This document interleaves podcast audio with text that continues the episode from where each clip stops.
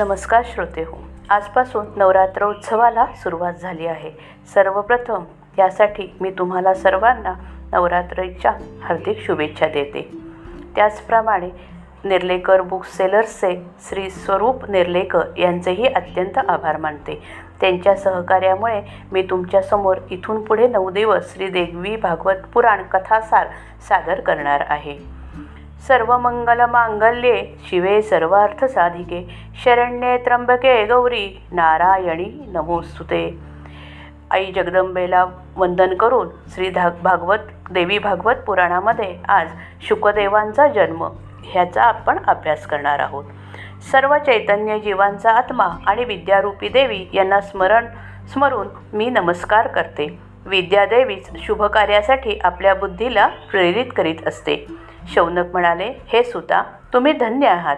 कारण तुम्ही कृष्ण मुनिरचित दिव्य पंचलक्षणी तसेच रहस्ययुक्त अठरा पुराणांचे अध्ययन केले आहे. सत्यवतीचा मुलगा व्यास यांच्या कृपेने आपण संपूर्ण ज्ञान मिळवले आहे. आमच्या भाग्याने आपण या नैमिषारण्य क्षेत्री आल्या आहात.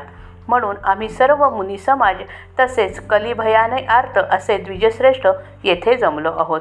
पुण्यप्रदायिनी श्रेष्ठ अशी पुराणकथा ऐकण्याची इच्छा मनात बाळगून आम्ही येथे आलो आहोत. म्हणून आपण शांतचित्ताने ब्रह्मसंमत पुराणकथन करण्याची कृपा करावी. हे सूत भागवतरूपी अमृत प्राप्त करून घेऊन निश्चितच मनुष्य संकटमुक्त होतो. हजार यज्ञ करून प्राप्त झालेल्या अमृताने मनुष्याला जरी स्वर्गप्राप्ती झाली तरी शांती मात्र लाभत नाही. कारण यज्ञाचे फल म्हणजे स्वर्ग आणि पुण्य संपले की पुन्हा मर्त्यलोकी परतावे लागते आणि भवचक्रात प्राणी सदा फिरत राहतो. ज्ञानाशिवाय मुक्ती नाही आणि अज्ञानाने मनुष्य त्रिगुणात्मक कालचक्रात गुरफटला जातो. त्यात त्यातून सुटका करून घ्यायला ज्ञानप्राप्ती हवी. म्हणून आपण आम्हाला सर्व रसांनी युक्त असे भागवत पुराण सांगा.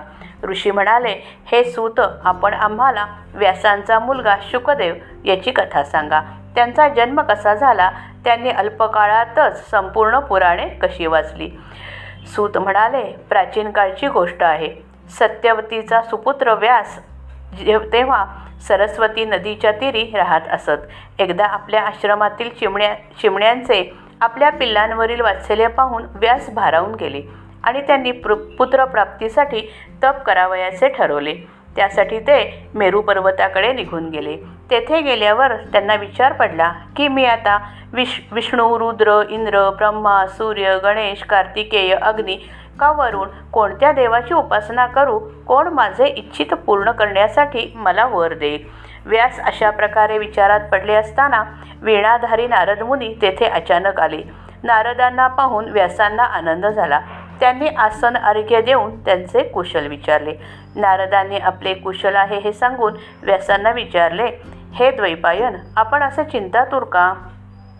तेव्हा व्यास उत्तरले मुनिवरा मी पुत्रप्राप्तीसाठी तप करू इच्छितो पण नक्की कोणत्या देवाचे तप करू समजत नाही तरी आपण मला मार्ग दाखवा. नारदाने सांगितले हे पाराशर सुवन माझे वडील ब्रह्मा यांनीही भगवान विष्णूंना हाच प्रश्न विचारला होता. ब्रह्मदेव म्हणाले हे देवादिदेव हे जगदीश्वर आपण कोणाचे ध्यान करता? हे महान तप आपण कोणाचे करीत आहात? आपणाला असे तप करताना पाहून मला मोठे आश्चर्य वाटते की याहून आश्चर्यकारक अशी कोणती गोष्ट असेल? मी आपल्या नाभी कमलातून उत्पन्न होऊन सुद्धा या अखिल विश्वाचा चालक आहे. मग आपल्याहूनही श्रेष्ठ असे कोणते एखादे दैवत आहे? आहे काय? असेल तर कृपा करून मला सांगा. ब्रह्माचा हा प्रश्न ऐकून भगवान विष्णूंनी सांगितले हे ब्रह्मन ऐक. जरी सर्व सूर असुर मनुष्य तुला मला आणि शिवाला सृष्टीचे निर्माते पालक आणि संहार मूळ मानतात तरी तरीसुद्धा विज्ञजनांचा तर्क असा आहे की आपणा तिघांचे कार्य एका अदृश्य शक्तीकडूनच केले जाते. सृष्टीचे सृजन करण्यासाठी तुझ्यात राजशक्ती माझ्यात सात्विक शक्ती तसेच शिवामध्ये तामस शक्ती अधिष्ठित असते. जर ती शक्ती नसेल तर आपण आपली कार्य करण्यास असमर्थ ठरू.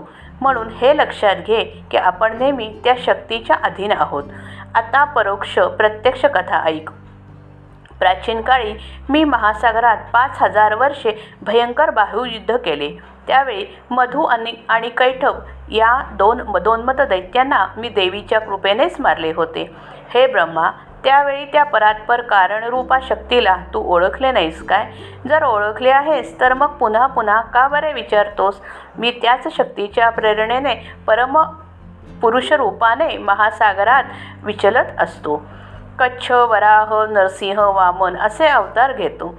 हे काही मी स्वेच्छेने करीत नाही. मी जर स्वतंत्र असतो तर कोमल शय्या सोडून गरुडाच्या पाठीवर आरूढ होऊन युद्धासाठी गेलो असतो का?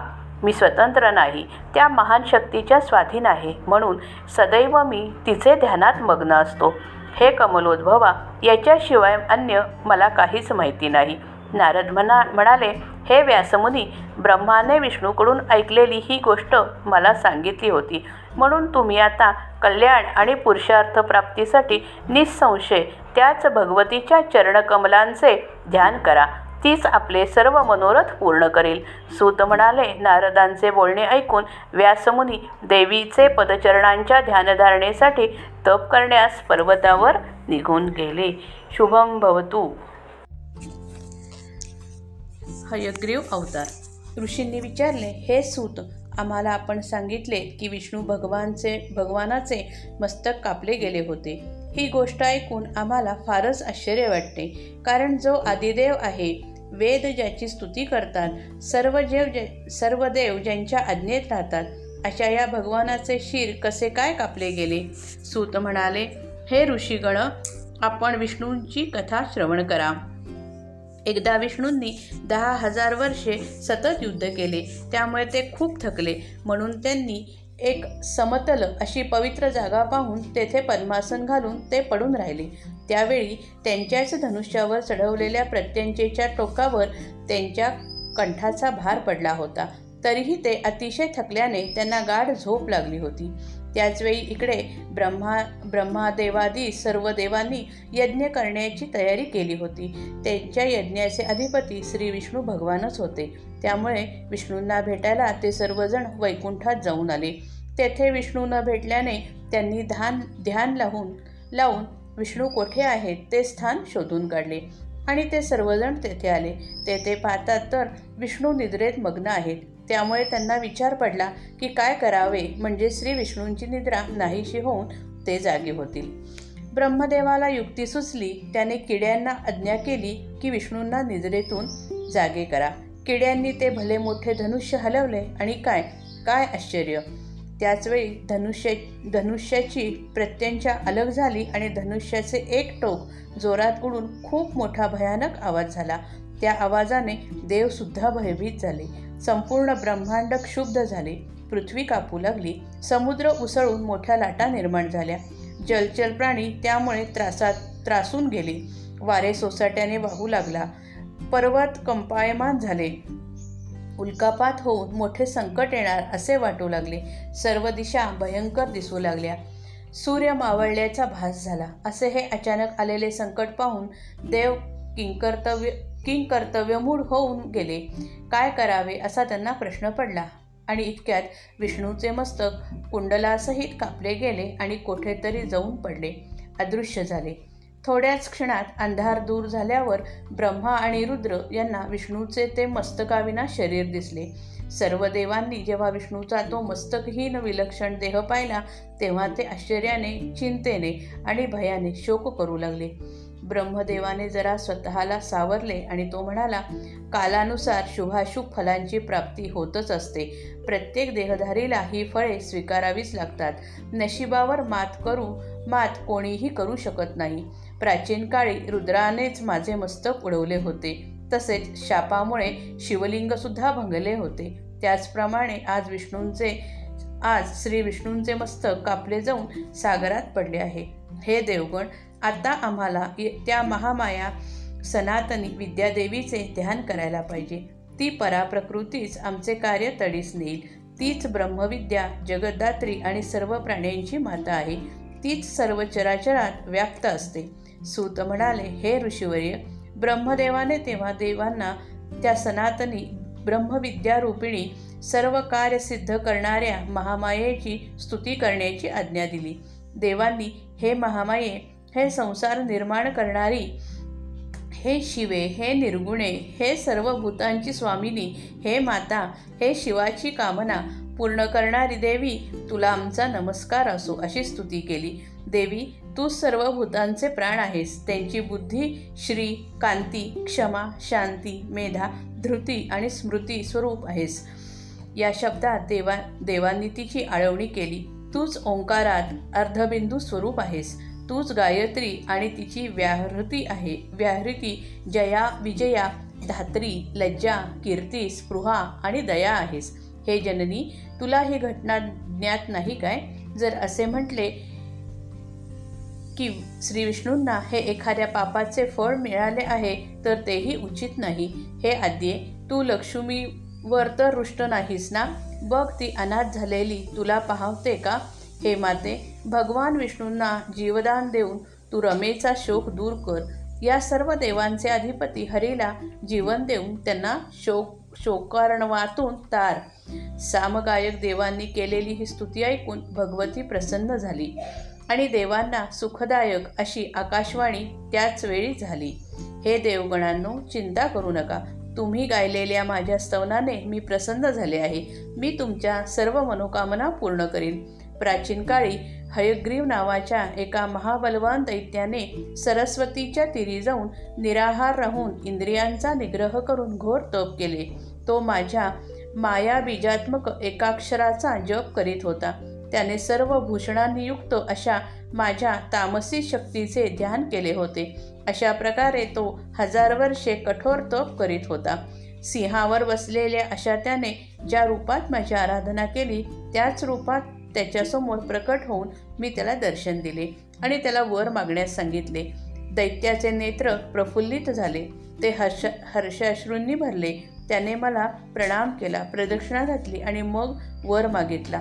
तो म्हणाला हे जगदंबे माझी इच्छा आहे माझी इच्छा ही आहे की माझ्याच सारख्या हयग्रीवाकडून मला मृत्यू यावा. तेव्हा मी त्याला तसा वर दिला आणि अंतर्धान पावले. तोही आपल्या घरी निघून गेला. नंतर तो वेद ऋषी देवादींना त्रास देऊ लागला. कारण त्याला मारणारा त्रिलोकात कोणीही नाही हे त्याला माहीत आहे. आता त्वष्टाच्या मनोहर अश्वाचे मस्तक घेऊन भगवान त्या पाप्याला मारून देवांचे हित साधेल सूत म्हणाले हे ऐकून त्वष्ट्याने आपल्या अश्वाचे मस्तक कापून विष्णूंच्या देहाला जोडून दिले. तेव्हा महामायेच्या कृपेने ते हयग्रीव झाले आणि त्यांनी त्या दैत्याला युद्धात पराभूत केले. ब्रह्मदेवाद्वारे देवी स्तुती. सूत म्हणाले हे महाभाग ऋषींनो आपण ऐकण्याची इच्छा दर्शवत दर्शविता आपण धन्य आहात. ऐका. प्राचीन काळी प्रलय झाल्यानंतर हे विश्व आणि त्यातील सर्व गोष्टी महावर्णनात विली महावर्णात महारणवात माफ करा विलीन झाल्या आणि भगवान विष्णू आपल्या शेषशय्येवर झोपी गेले. त्याकाळी मधु कैटव नावाचे दोघे दैत्य उत्पन्न झाले. ते समुद्राच्या पाण्यातच राहू लागले. त्यांनी निराहार राहून तसेच जितेंद्रिय होऊन एक हजार वर्षे घोर तपश्चर्या केली. तेव्हा परमशक्ती त्यांच्यावर प्रसन्न झाली. आणि तिने इच्छित वर त्यांना देऊ केला त्या दैत्यांनी आकाशवाणी ऐकून असा वर मागून घेतला की आम्हाला इच्छा मरण दे. जेव्हा आम्हाला मरण नको असेल तेव्हा आम्हाला तेव्हा मृत्यू आम्हाला नको. त्यांच्या इच्छेप्रमाणे तो वर त्यांना मिळाला. ते मग पाण्यातच राहू लागले आणि मदोन्मत्त झाले. काही काळ लोटल्यावर त्यांची दृष्टी कमलपत्रावर अधिष्ठित अशा ब्रह्मदेवाकडे वळली. त्याच्याकडून त्याच्याकडे जाऊन ते दैत्य म्हणाले हे सुव्रत तू आमच्याशी युद्धास तयार हो. नाही तर हे कमलासन सोडून निघून जा. कारण हे आसन वीरांना शोभते भित्र्यांसाठी ते नाही. त्यांचे बोलणे ऐकून ब्रह्मदेवाने विचार केला की हे दोघे शक्तिशाली आहेत. यांच्यापुढे माझ्यासारख्या तपस्व्याचे काय चालणार? म्हणून मग ते साम दाम इत्यादींनी उपाय करण्यासाठी विचार करू लागले. सर्व शास्त्रात शास्त्रांचे ज्ञाते ब्रह्मदेव यांनी सर्व दृष्टीने विचार केला आणि ते त्या दैत्यांना आव्हान न देता विष्णूकडे गेले. पण विष्णूंना निद्रेत असलेले पाहून ब्रह्मदेवांनी त्यांची स्तुती गायला सुरुवात केली. परंतु जेव्हा विष्णूंची जाग येण्याची चिन्हे दिसेनात तेव्हा ब्रह्मदेवांनी विचार केला की ज्या योगनिद्रेने भगवान विष्णूंना आपल्या अधीन केले आहे त्या योगनिद्रेचेच मी आता स्तवन करतो. तीच आता मला तारेल. तिच्या बंधनातून मुक्त झाल्यावर विष्णू हा ह्या दैत्यांशी युद्ध करतील. ब्रह्मदेव मग योगनिद्रेचे स्तवन करू लागले. ते म्हणाले हे भगवती या विश्वाच्या निर्माण कार्याचे मूळ तूच आहेस. संपूर्ण विश्वाला ज्ञान देणारे प्रभू तुझ्या अधीन होऊन निश्चल पडून राहिले आहेत. मग तुझ्या मोहमयी विलासलेला कोण जाणू शकेल? मीही विमूढ झालो आहे. विष्णूची ही अवस्था मग दुसरे कोणते देव तुझ्या स्वरूपास जाणू शकतील? तूच सगुण रूपाने लीला दाखवतेस. तुझ्या कार्याचा ज्ञाता कोणीही नाही. म्हणूनच मुनींनी संध्या नाव देऊन प्रातः सायम आणि माध्यान्ह अशा त्रिकाल संध्याद्वारा तुझ्या ध्यानाचे विधान करून ठेवलेले आहे. हे देवी बुद्धिरूपाने तू प्राण्यांना बोध देतेस आणि लक्ष्मी रूपाने तू सुख देतेस. कीर्ती मती धृती कांती श्रद्धा आणि रती या सर्व रूपात तू चराचर सृष्टीत वावरत असतेस. यावेळी मी फार मोठ्या संकटात सापडलो आहे. भगवान विष्णूंच्या या अचेतन अवस्थेत मी तुझा महिमा प्रत्यक्ष पाहतो आहे. त्यामुळे आता प्रत्यक्ष प्रमाण देण्याची आवश्यकताच नाही. हे देवी यज्ञकर्त्याने जर तुझ्या स्वाहा नावाचा उच्चार केला नाही तर देवांना त्यांचा यज्ञभाग मिळत नाही. अशा प्रकारे देवांना वृत्ती देणारी तूच आहेस. दैत्यांचे भय जेव्हा प्राचीन काळी उत्पन्न झाले होते तेव्हा तूच आमचे रक्षण केले होतेस. आताही हे देवी या मधु आणि कैटव दैत्यांना भिवून मी तुला शरण आलो आहे. तेव्हा तू एकतर त्यांचे पारिपत्य कर किंवा विष्णू भगवानांना आपल्या बंधनातून मुक्त कर. हे महानुभावे तू आपले अत्यंत अद्भुत स्वरूप धारण करून उठ. मग तू पाहिजे तर मला मार किंवा या दैत्यांचा संहार कर अथवा विष्णूंना जागृत कर. म्हणजे तेच या द दैत्यांचा वध करतील. सूत म्हणाले ब्रह्महत्या ब्रह्महत्याची स्तुती ऐकून प्रसन्न झालेली तामसी देवी विष्णूंच्या समोर प्रकट झाली.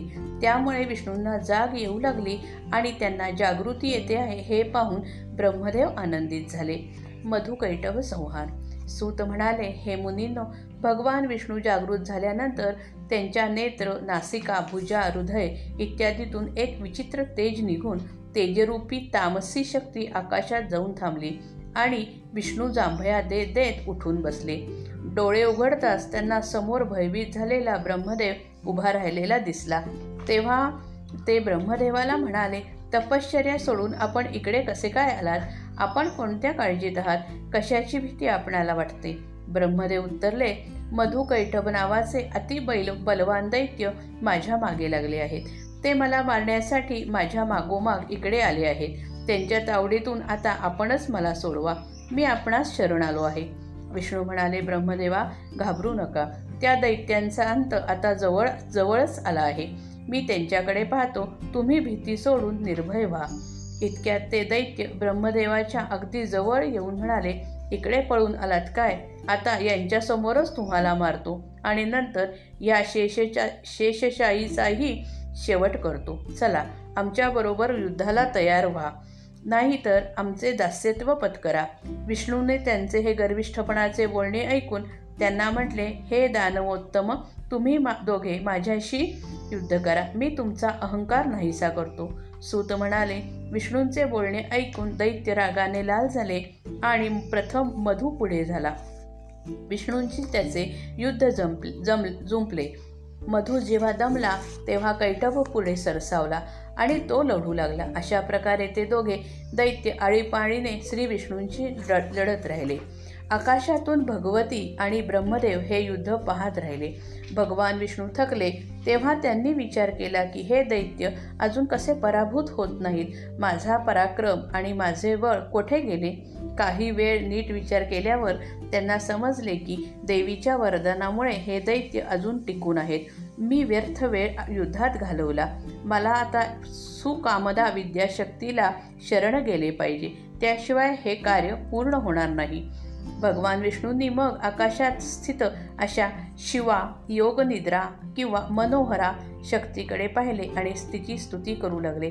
ते म्हणाले हे महामाये हे सृष्टी संहारिका देवी हे आदि हे आदी अंतापासून अलिप्त अशा चंडिके हे भुक्ती मुक्ती प्रदायिके शिवे तुला माझा नमस्कार असो.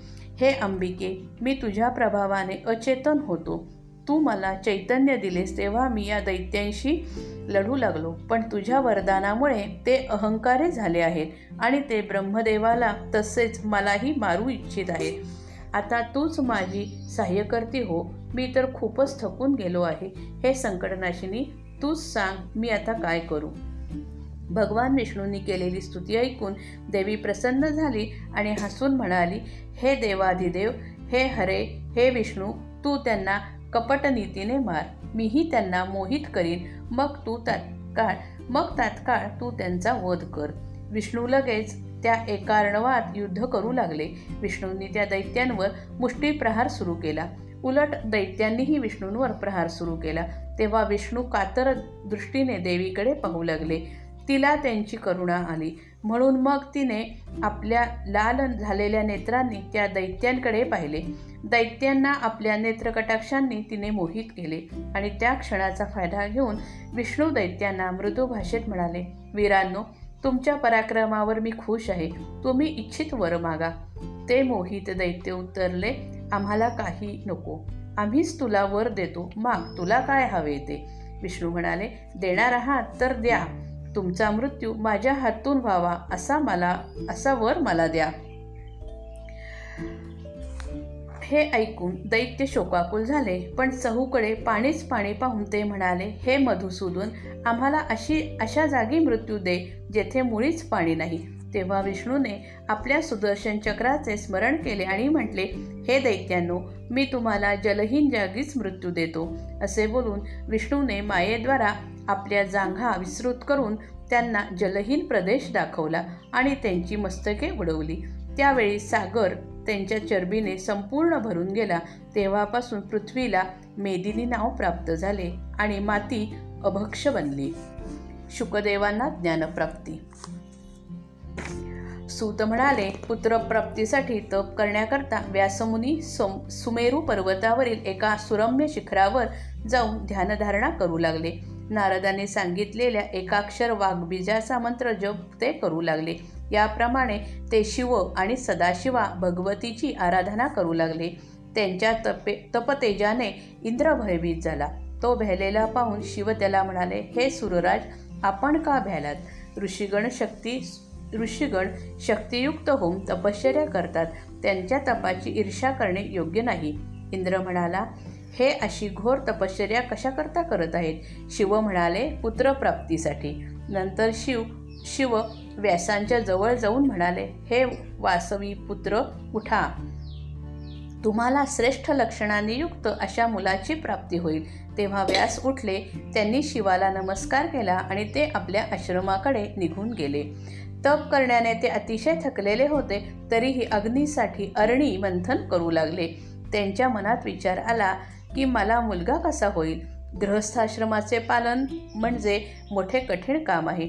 ते असा विचार करीत असतानाच घृताची नावाची एक अप्सरा त्यांना आकाशात दिसली. तेव्हा तिला पाहून ते विचार करू लागले की ही अप्सरा तर माझ्या योग्य नाही. तेव्हा काय करावे? अप्सरेने व्यासांना पाहिले आणि भयभीत होऊन तिने पोपटाचे रूप घेतले व ती उडून गेली. तेव्हा व्यासांना खूप आश्चर्य वाटले. अग्नी तयार करण्याचे काम करीत असताना त्यांच्या मनात कामभावना उत्पन्न झाली. त्यानंतर यज्ञ पूर्ण झाल्यावर काही काळाने त्यांना एका अत्यंत तेजस्वी हुशार अशा बालकाची प्राप्ती झाली. तेच शुकदेव होत. ते वडिलांप्रमाणे हुशार होते. त्यांनीही वेदांचा अभ्यास केला. तसेच व्यासांनी सांगितल्यावरून भागवताचाही अभ्यास केला. ज्यामुळे सत्य असत्याचे ज्ञान होते. महाप्रलयाच्या वेळी महाप्रलयाच्या वेळची गोष्ट आहे. बालरूपधारी विष्णू वडाच्या पानावर पहुडले होते आणि पडल्या पडल्या विचार करीत होते की मला हे बालरूप देणारे कोण बरे आहे? मला ज्या कोणी उत्पन्न केले त्याने कशाकरता मला उत्पन्न केले असावे? कोणत्या द्रव्याने माझी रचना झाली आहे? अशा रीतीने विचार करीत असलेल्या विष्णूंच्या शंकांचे समाधान देवीने अर्ध्या श्लोकात केले. तिने सांगितले मीच सर्व काही आहे. माझ्याशिवाय सनातन कोणीही नाही. विष्णू विचार करू लागले की हे सांगणारे व्यक्ती कोण बरे आहे? पुरुष स्त्री की नपुसक? कोण असेल? असा विचार करता करताच ते देवीच्या अर्ध्या श्लोकाचे मनन करू लागले. तेव्हा शंख चक्र गदा पद्म आदी श्रेष्ठ आयुधे धारण केलेली चतुर्भुजा देवी शांत स्वरूपात विष्णूंपुढे प्रकट झाली. भगवान विष्णू त्या समुद्रात आधाराशिवाय आधाराशिवाय उभी मनोहर रूप असलेली देवी पाहून आश्चर्यचकित झाले.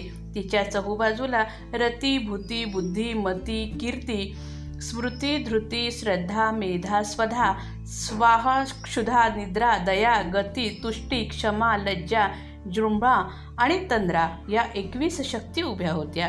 या सर्व शक्तींच्या जवळ चांगली श्रेष्ठ अशी आयुधे होती तसेच त्या निरनिराळ्या अलंकारांनी विभूषित होत्या. त्यांच्या कंठात मंदाराच्या माळा तसेच मुक्तहार होते. अशा या शक्तींच्या बरोबर त्या महामायेला त्या एकार्णवाच्या जलात प्रकट झालेली पाहून भगवान विष्णू अत्यंत आश्चर्यचकित झाले. सर्वात्मा विष्णू त्या अतिशय अद्भुत देवीला पाहून विचार करू लागले की ह्या सर्व देवी आल्या कोठून? मी आणि मी या वडाच्या पानावर कोठून आलो? ह्या एकार्णवाच्या जलात हे वडाचे पान आलेच कोठून? मला हे सुंदर बालकाचे रूप देऊन कोणी बरे या वटपत्रावर झोपविले.